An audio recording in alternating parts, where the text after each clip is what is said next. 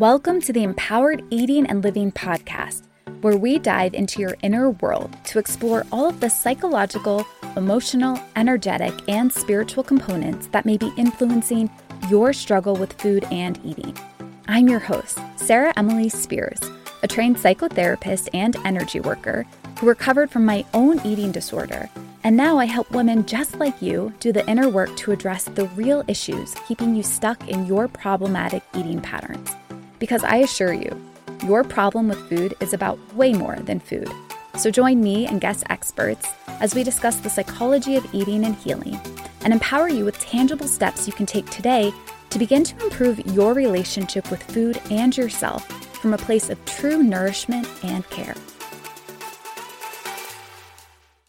If you are struggling with any form of disordered eating and you're just beginning, your journey of healing or working towards recovery, I want to offer you the 10 steps that I think are most important to begin your own healing journey to improve your relationship with food, eating, and your body, to end the obsessive compulsive thinking about food. I know how that can consume your mental space and really drive you crazy because I've been there, and to help you not feel out of control around food to help you essentially start to feel like a normal eater again, if that's even something that you can conceptualize or imagine. And what I mean by normal eater is somebody who's able to eat when you're hungry and stop when you're satisfied. And if you have food cravings, you may choose to have some of that food, but you're able to stop after some you don't eat until you're uncomfortably full. You don't feel sick to your stomach after. You're not eating to feed your feelings or fill soul holes, right? You're really connected to yourself and your body, and you know what you need, and you love yourself. So you love to take care of yourself, and you feel more at peace in your skin, comfortable in your body, proud of who you are, accepting of who you are, liking yourself again, and not judging and evaluating yourself and your worthiness according to how you eat, how much you eat, or how you look. So that to me is sort of the the end goal of where your journey towards doing the inner healing and beginning to embark on a recovery path can take you when you're willing to take these steps. The first step is to overcome denial and admit the truth. If you are like me, denial and a refusal to admit how bad it really is is going to be the number one hurdle you need to overcome. When I first started to struggle with my own eating disorder, I was in complete denial I could not even admit to myself how bad it was because I had so much shame and disbelief that I was in that situation. I really blamed myself for getting myself there because I felt like I'm responsible for feeding myself. No one did this to me. It's not like I caught a cold or I was diagnosed with cancer, which can feel like things that are out of our control. Like eating is something I can control. And so I really, really judged myself for not being able to control my eating habits. And it was nearly impossible for me in the beginning to admit that this was a disorder, that this was a mental health condition. And the same way people, you know, can catch a physical illness, you can also struggle with a mental illness. And that doesn't mean there's something inherently wrong with you, the person. It just means that you are sick and you do need support and help and treatment and healing. So, to begin to say to yourself, I'm struggling. This isn't healthy or normal. I don't feel good. I am suffering and I do need help. And I deserve that help. And there's no shame in me asking for help. It's a really important first step. Now, the subsequent steps when it comes to admitting the truth is then admitting the truth to a really safe person. So once I admitted the truth to myself, it took me years before I could even speak those words to a friend or family member. I didn't tell any of my closest friends that I was struggling with an eating disorder. I didn't tell my parents or my sister. I didn't tell a soul because, again, I had so much shame about my struggle. And because I really wanted people to view me favorably, I cared about how others perceived me. And I didn't want their impression of me to change. I didn't want them to feel pity for me. I didn't want them to worry about me. And I didn't want them to start to micromanage or control me. I was afraid if my friends knew when we went out to dinner that they were going to be now paying attention to how I ate or putting energy and pressure on me in social situations. And I didn't want that. I was afraid of their reaction and response. The reality is being able to confide in people who I felt safe with was actually an important step on my healing journey because they offered me love and support that I was truly needing and craving, that I had cut myself off from. I had taken on the burden of, I did this to myself, so I need to heal myself, and I'm not going to tell anybody else. But it made my suffering so much harder. It made the burden I was carrying that much heavier. And it actually slowed me down in being able to truly heal and achieve recovery. So I invite you, if you haven't shared or confided in, in your struggle with anybody, that you think about who you could start with, even just one person. And you can let that person know I'm not telling you this because I need you to fix me, because I need you to solve this for me. I'm telling you because I just need you to stand by me, to love and support me, and to let me know that you still care, even though this is going on. So pick the person or persons who you feel most safe confiding in. And if there isn't a family member, if there isn't a friend who you believe you can really confide in, who would receive you and not judge you, that's when you go find the professional support. Find a support group, find a therapist who can do that for you because it's an essential part of the recovery process. You cannot do this alone. The second step is to go see a doctor, a medical doctor, especially if you are struggling with bulimia. Now, if you struggle with binge eating, sometimes there's physical complications, but especially with bulimia and especially with anorexia, there are very real, potentially dangerous physical side effects that you can experience that can actually threaten your health and well being. When it comes to bulimia, for example, I've worked with people who have ripped their esophagus when throwing up. Um, with anorexia, it's very common for individuals to reach such a low weight that they are at risk to go into cardiac arrest. So, you really need to ensure that you're physically okay. I actually, this story is kind of crazy to tell because it's in hindsight, a little bit crazy how I choose chose to handle it. But I had an experience where I'd gone to the doctors. At this time, I was binging and purging. I went to the doctors.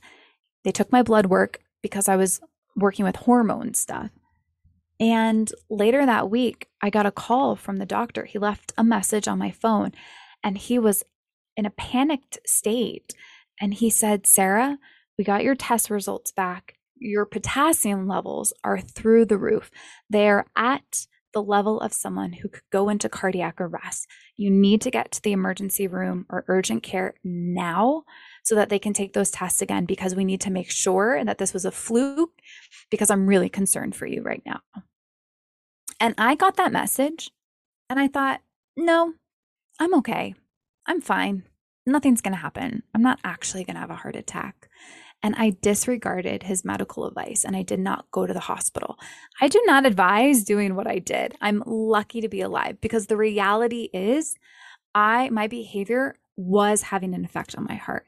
If I was honest with myself, I was having heart um, irregular heartbeats. I was having some pain in my chest. I didn't feel good and I knew it and I was terrified to get the that news from the doctor. I was terrified to face the damage I was potentially causing to my physical body. The important thing though is you cannot address your physical health if you don't know the severity. The knowledge is important. So, again, there is no shame in this, but it is important if you struggle with the extremes of an eating disorder that you go see a physical doctor so that you're informed. And so that they can support you in taking care of your physical body while you work with a psychologist or a healing practitioner to help you deal with the mental health side of things, the inner world of your emotions and thoughts. These are two important components that go hand in hand. The other thing I want to say is that it is important who you choose to go see as your doctor. Unfortunately, in the medical field, physical doctors' knowledge of eating disorders can be limited and their ability to have empathy or compassion can also be limited. And so, some doctors, unfortunately, and I've heard this from clients, are a little invalidating or a bit cold or don't really understand the severity of the condition. And so, it is important that you have a primary care physician or a doctor who you can go to who you feel safe with to open up to and who you feel like really is offering you compassion and support. If your doctor does not give that to you right now, you can go find a new doctor. You're allowed to do that. And it's important that you do because your support system is everything. Now, step number three is to resume consistent eating patterns. Resume consistent eating patterns. Why is this important? Because as long as you are not consuming enough food at frequent intervals, you are going to keep your brain looping in a survival response. One of the key factors in disordered eating is dieting. Dieting is correlated with binging and bulimia. As you restrict the amount of food that you eat, the types and qualities of foods that you eat, you eventually set your brain up to go into survival mode because it doesn't think it's getting enough that it needs to survive. And one of the ways that you remedy that, one of the ways that you reassure your brain that there is not a famine, that there isn't threat to your survival, that you are safe, and that it doesn't need to worry, that it can kind of turn off the fire alarm that it's ringing because it, it it's afraid that there's danger. How do you tell your brain to turn that off? By eating consistently by nourishing your body consistently, by assuring your brain and body that it can trust that it's going to get fed again at the next meal, that it knows and anticipates these are the times I'm going to get going to get fed. I know that's true. It's happened over and over. I trust myself. I trust the operator of this vehicle to take good care of me. And so I don't have to panic anymore. We're in good hands. You have to repair trust with yourself and your brain, and you do that by eating consistently, by eating enough consistently. Now, I don't care how consistently that is, you can decide for yourself, but I want you to commit to those time intervals. I consistently am eating breakfast when I wake up. I'm consistently eating lunch during my lunch break. I'm consistently eating dinner when I get home. I'm consistently having an evening, evening snack. That's my eating pattern and routine every single day, and I commit to that. Some people choose to eat small meals five times throughout the day. I don't care as long as there's three consistent meals a day. Intermittent fasting does not count as a consistent eating pattern. Intermittent fasting may be an eating pattern that some humans can can survive on and feel good on, but for people who struggle with an eating disorder, intermittent fasting equals starvation. Intermittent fasting does not count as consistent eating patterns. So, making sure you're eating breakfast, lunch, and dinner doesn't even matter what you eat as long as you're eating enough to a sense of fullness. And secondary to that is really also working on trying to get all of your macronutrients. The reason why that's important is because for me, when I was in my extreme dieting, I was not eating nearly enough protein because I was trying a raw vegan diet. I'm not saying that people can't feel good eating that way, but for me, when I was eating primarily fruits and vegetables, I just wasn't getting nearly enough protein that my body needed, nearly enough fat that my body needed, and honestly, not nearly enough carbs that my body needed. And so I was missing all of the major macronutrients, and my body started to deteriorate. My hair fell out. My skin was sunken in. I started to have acne. I was getting arthritis in my hands. My body was struggling. I was it was breaking down my muscle because I wasn't giving it enough. And so, enough macronutrients will be important as well. When I realized this was happening, I started, I kind of went on, you know, this, the other extreme where I was binging on animal products like became a carnivore overnight because I realized I had been severely malnourished in the protein department. And of course, there's plenty of sources of protein, but I just wasn't getting enough bottom line. And so you need to make sure that you are nourishing yourself. Your goal in recovery cannot be to lose weight. That is not the goal. That goal conflicts with your more important goal of healing and repairing your mind and your body and your soul and no longer being controlled by food, no longer feeling out of control when eating. If that is your goal, then resuming consistent eating patterns is key. Step four, adopt a health and abundance mindset. So, chances are right now you have a diet and scarcity mindset, right? That mindset comes from a place of lack, comes from a place of deprivation, it comes from a place of fear. And the result of feeling deprived is that you get a buildup of inner resentment. You're resentful. You can't have the foods other people can have. You're resentful. You're angry that you can't have the dessert that you really want to have, right? So when we deprive ourselves of the foods that we truly love, that we've told ourselves are bad or unhealthy and that we can't have, we set ourselves up to fail because then anytime you eat those foods that you've told yourself are bad or you shouldn't have, you feel like a failure for not eating perfectly, which can actually then send you to go binge worse because you say, What the heck? I messed up. I already blew it. Doesn't matter. So I might as well eat as much of these foods that I love that I told myself I can't have and can't love now because I've already started. Right. And so then we start to loop in this deprivation restriction cycle, which then fuels the binge cycle, the overeating cycle. So you need to work on shifting this energy and the mindset from scarcity deprivation to one of abundance.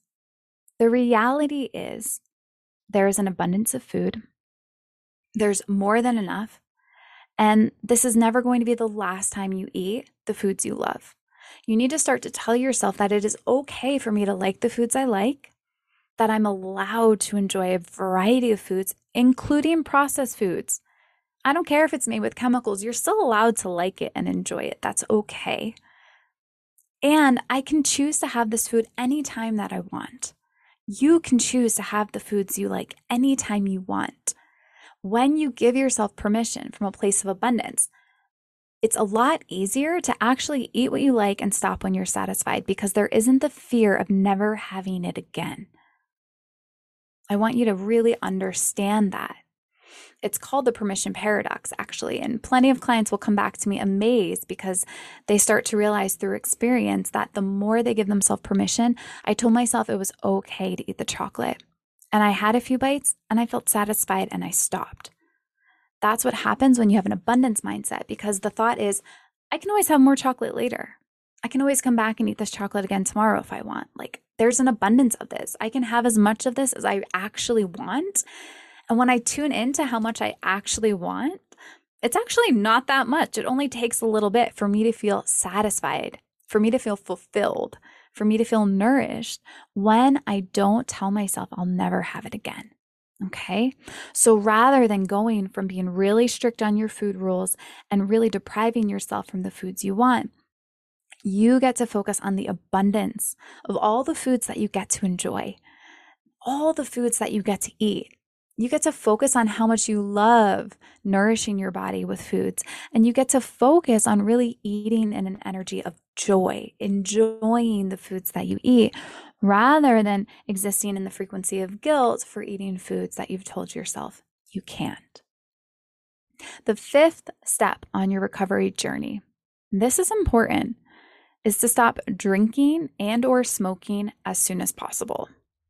I don't know what your substance use habits are, but if you have a glass of wine now and then, or maybe you drink more frequently, maybe you smoke marijuana or do other type of recreational drugs, this is probably a behavior that's in your best interest to stop while you're on your healing journey because you tend to be more vulnerable to engage in the problematic pattern when you're intoxicated. I know for me, I started to notice this pattern that pretty much consistently, anytime I drank, it didn't matter if it was one glass of wine or three glasses, And I wasn't a big drinker. So usually it was like one or two drinks when I would go out with friends. Consistently, without fail, it would lower my inhibition and I would leave the bar and on my way home, stop and get my binge foods and engage in an episode without fail. It was not aligned. It was not supporting me in reaching my goals of healing. The pattern of drinking was setting me up to continue to engage in the behavior I was desiring to change. And so take a real honest look at your own patterns and notice what happens for you when you consume substances. Maybe this doesn't apply to you. Maybe you actually find that it you can have a few glasses of wine and it doesn't influence your food choices or how much you eat. But often I see a correlation between the two. And so it's better for the time being to make the decision that you're going to abstain from substances for the time being while you're doing the inner work to heal the deeper issues. And then from that place, you can resume or revisit using or consuming substances in a way that's really aligned with feeling good.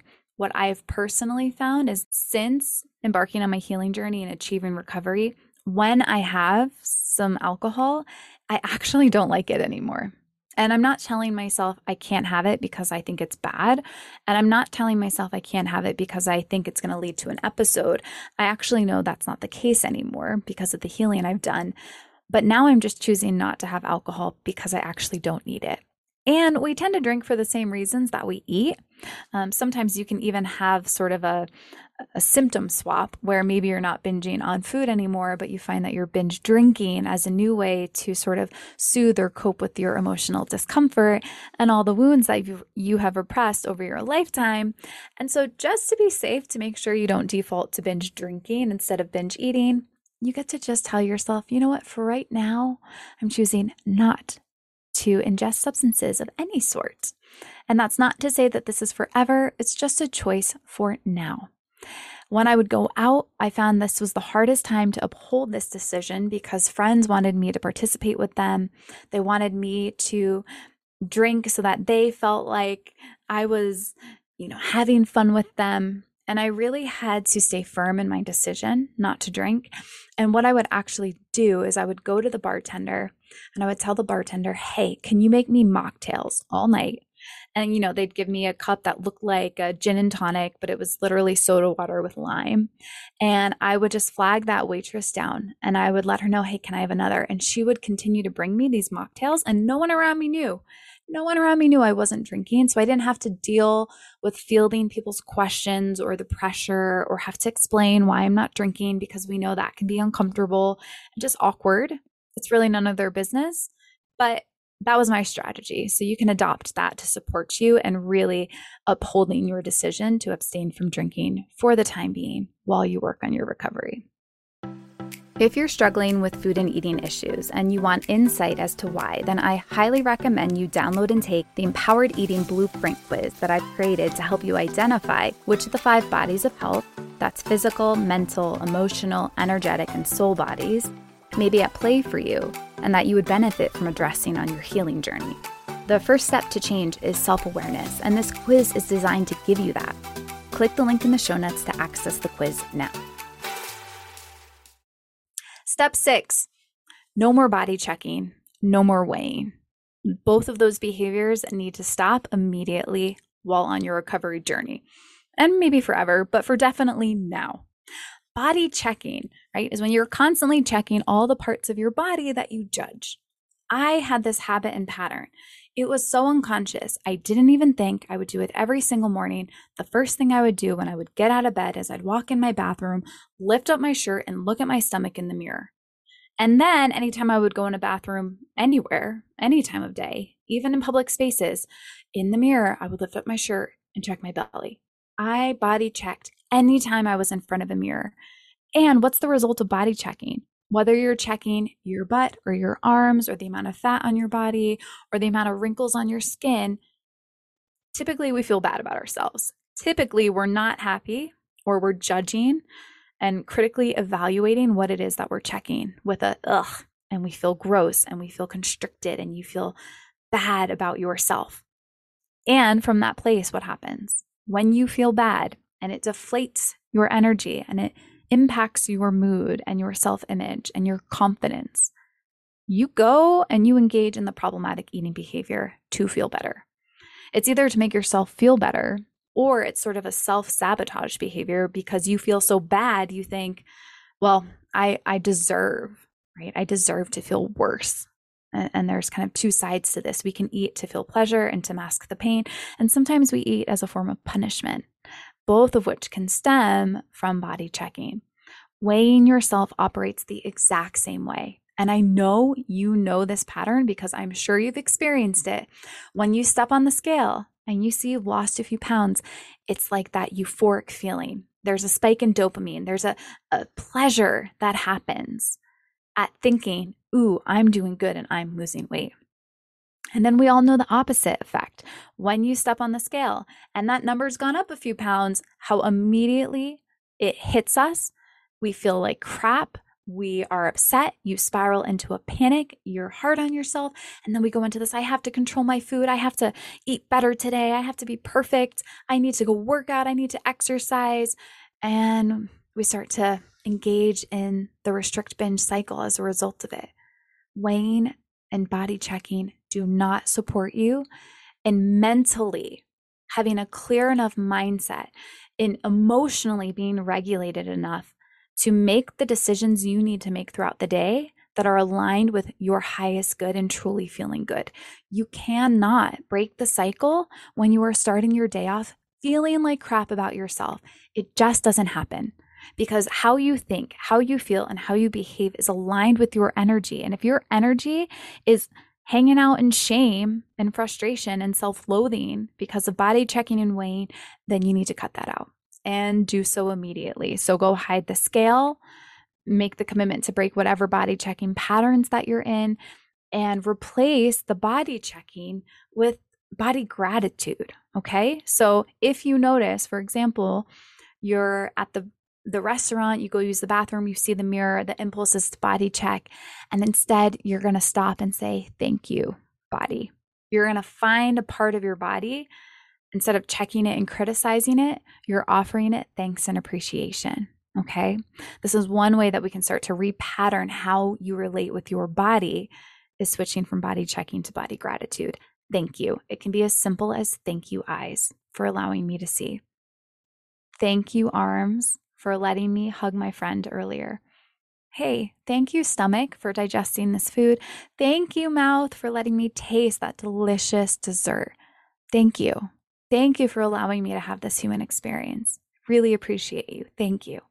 Right? Notice how that feels compared to the ugh, ugh, the gross disgust energy that you create every time you body check.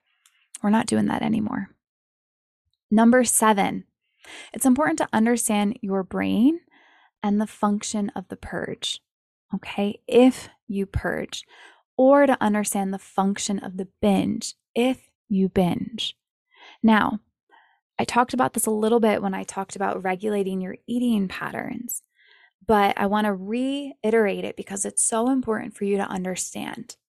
Your brain didn't just start binging and or purging or emotionally eating, whatever the severity of the behavior is for you. It didn't just start doing that randomly. It's an adaptive behavior. Your brain developed that pattern for a reason. There's a function behind it. And when you understand the function, it helps you to dispel the shame you've created around what's wrong with me. And it supports you in then recognizing what it is you need to do to commit to changing the neurological habits and pathways that you've created. Because if you're stuck in the pattern of binging or purging or emotionally eating, it's a habit it is literally hardwired in your brain to a certain degree. And you need to work on reshaping and repatterning that neural pattern of how I eat. Thank goodness your minds can change. Neuroplasticity lets us know that it's entirely possible for you to create new neural networks. And the saying is neurons that fire together, wire together. And so, with time, if you stop engaging in one pattern, that neural pathway will go extinct. It's kind of like a path. If, if you walked through a trail and you have a very clear path, I remember growing up in my neighborhood, we had this path that went through a neighbor's yard that led to the convenience store, right? And there's this dirt dirt trail. And we keep using that trail. So it was a really clearly created dirt path. Well, I went back home a few months ago and I drove past and I realized, oh, that path is overgrown. It's not there anymore. It's just grass now because they weren't using the path anymore. We grew up, all the kids stopped using it. And so the path disappeared, right? And your mind can work the same way. The less you use these pathways in your mind, eventually they go extinct and they're not used at all by your brain. And you can start to create new pathways. Okay. So I want you to really identify the function of your behavior. I like to think of this as the three P's. The first P is pain. So your brain wants to avoid feeling pain. It really does everything it can to avoid you feeling physical pain or emotional pain. And food is one of the ways that children at a very young age learn to feel a sense of pleasure that temporarily masks the inner discomfort and pain that they're experiencing. The second P is pleasure. So, a lot of times the brain just wants to feel good. And it's important. Pleasure is an important energy for us to experience as human beings. If you're not getting pleasure from relationships, if you're not getting pleasure from sex, if you're not getting pleasure from your job, if you're not getting pleasure from your hobbies, your brain is going to seek out other ways that it can experience pleasure. And food is pleasurable. Food does release dopamine and serotonin in our brain and body, and it feels good. And we're not making that wrong. Eating for pleasure, absolutely. Like food is meant to be enjoyed. But if that is your only source of pleasure, if eating is the only thing that you do that feels pleasurable for you, that's a problem because you've trained your brain to associate food with love, food with pleasure and you don't recognize that there's actually other activities and ways that you can still experience that energy that doesn't involve eating, right? Because then that means you're eating not just for physical nourishment, you're eating to get a feeling. And that's okay, we all do that, but you just want to recognize if that is the function of your behavior. The third P, which I mentioned earlier, is punishment, okay? When you suffer from self hatred and extreme self loathing, which many people struggling with disordered eating do, they tend to occur together, then you can feel compelled to abuse yourself as a form of punishment for not being good enough, for not being perfect. It's this very warped pattern that can emerge, which is I deserve to suffer. I deserve to be punished because I did bad, right? So maybe you had a pattern as a child where there were consequences or you were punished when you weren't quote unquote good. And you learned at a very young age if I'm bad, then I deserve a consequence, I deserve a punishment.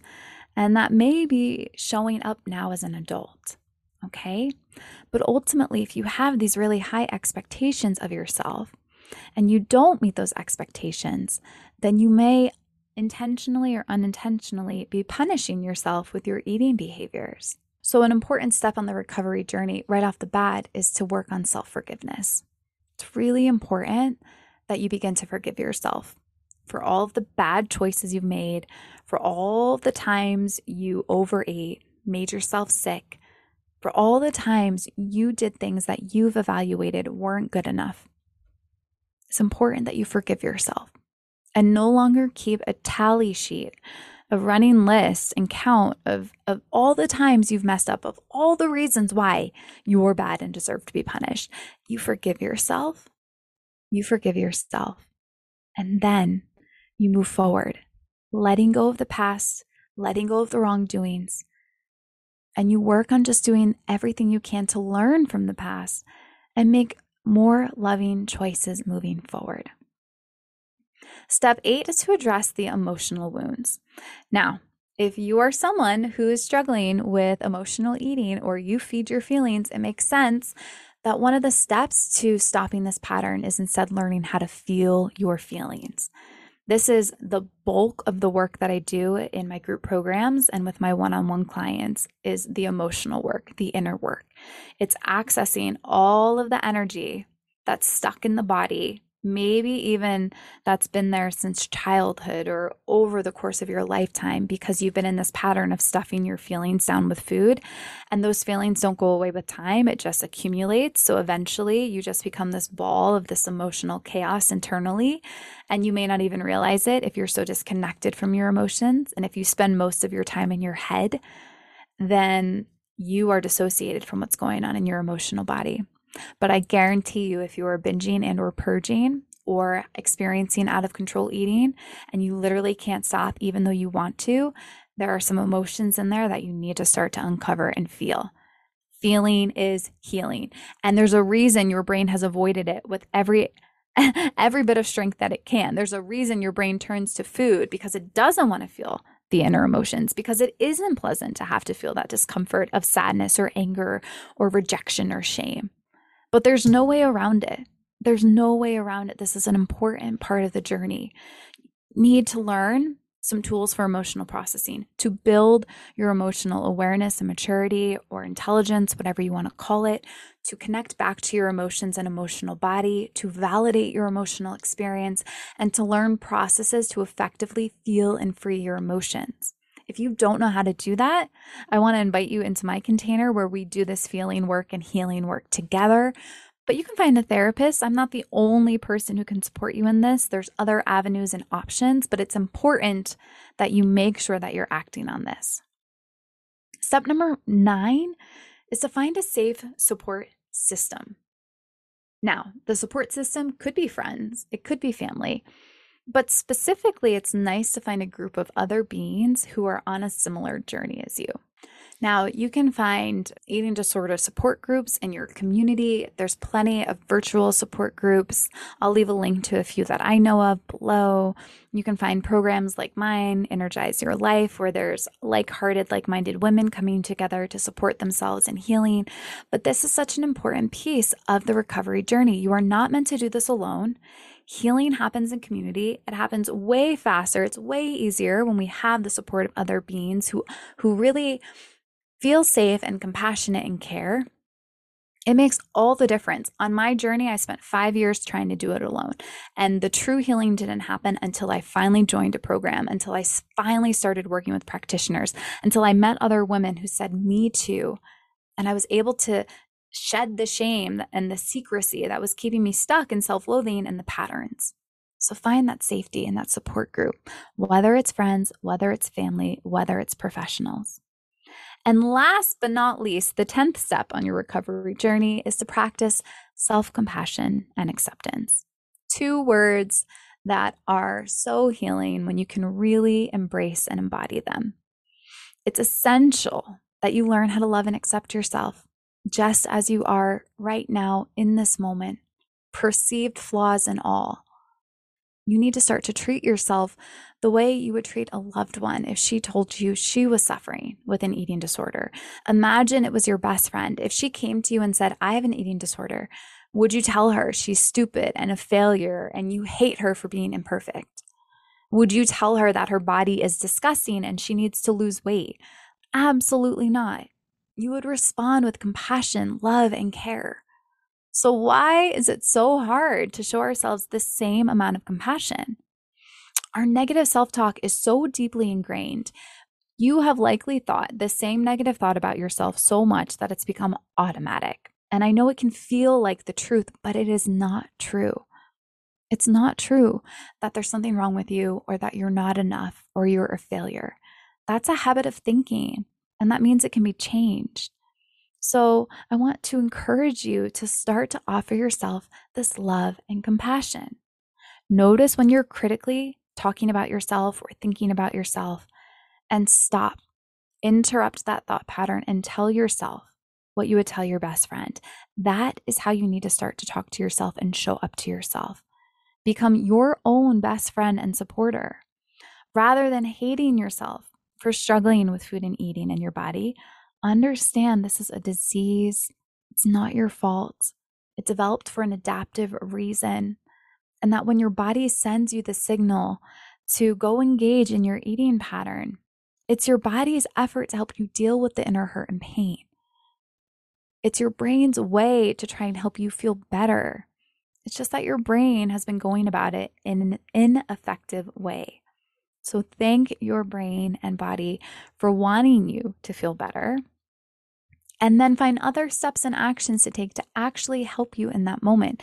Yelling at yourself for being in pain, hating yourself for having this struggle only creates more pain.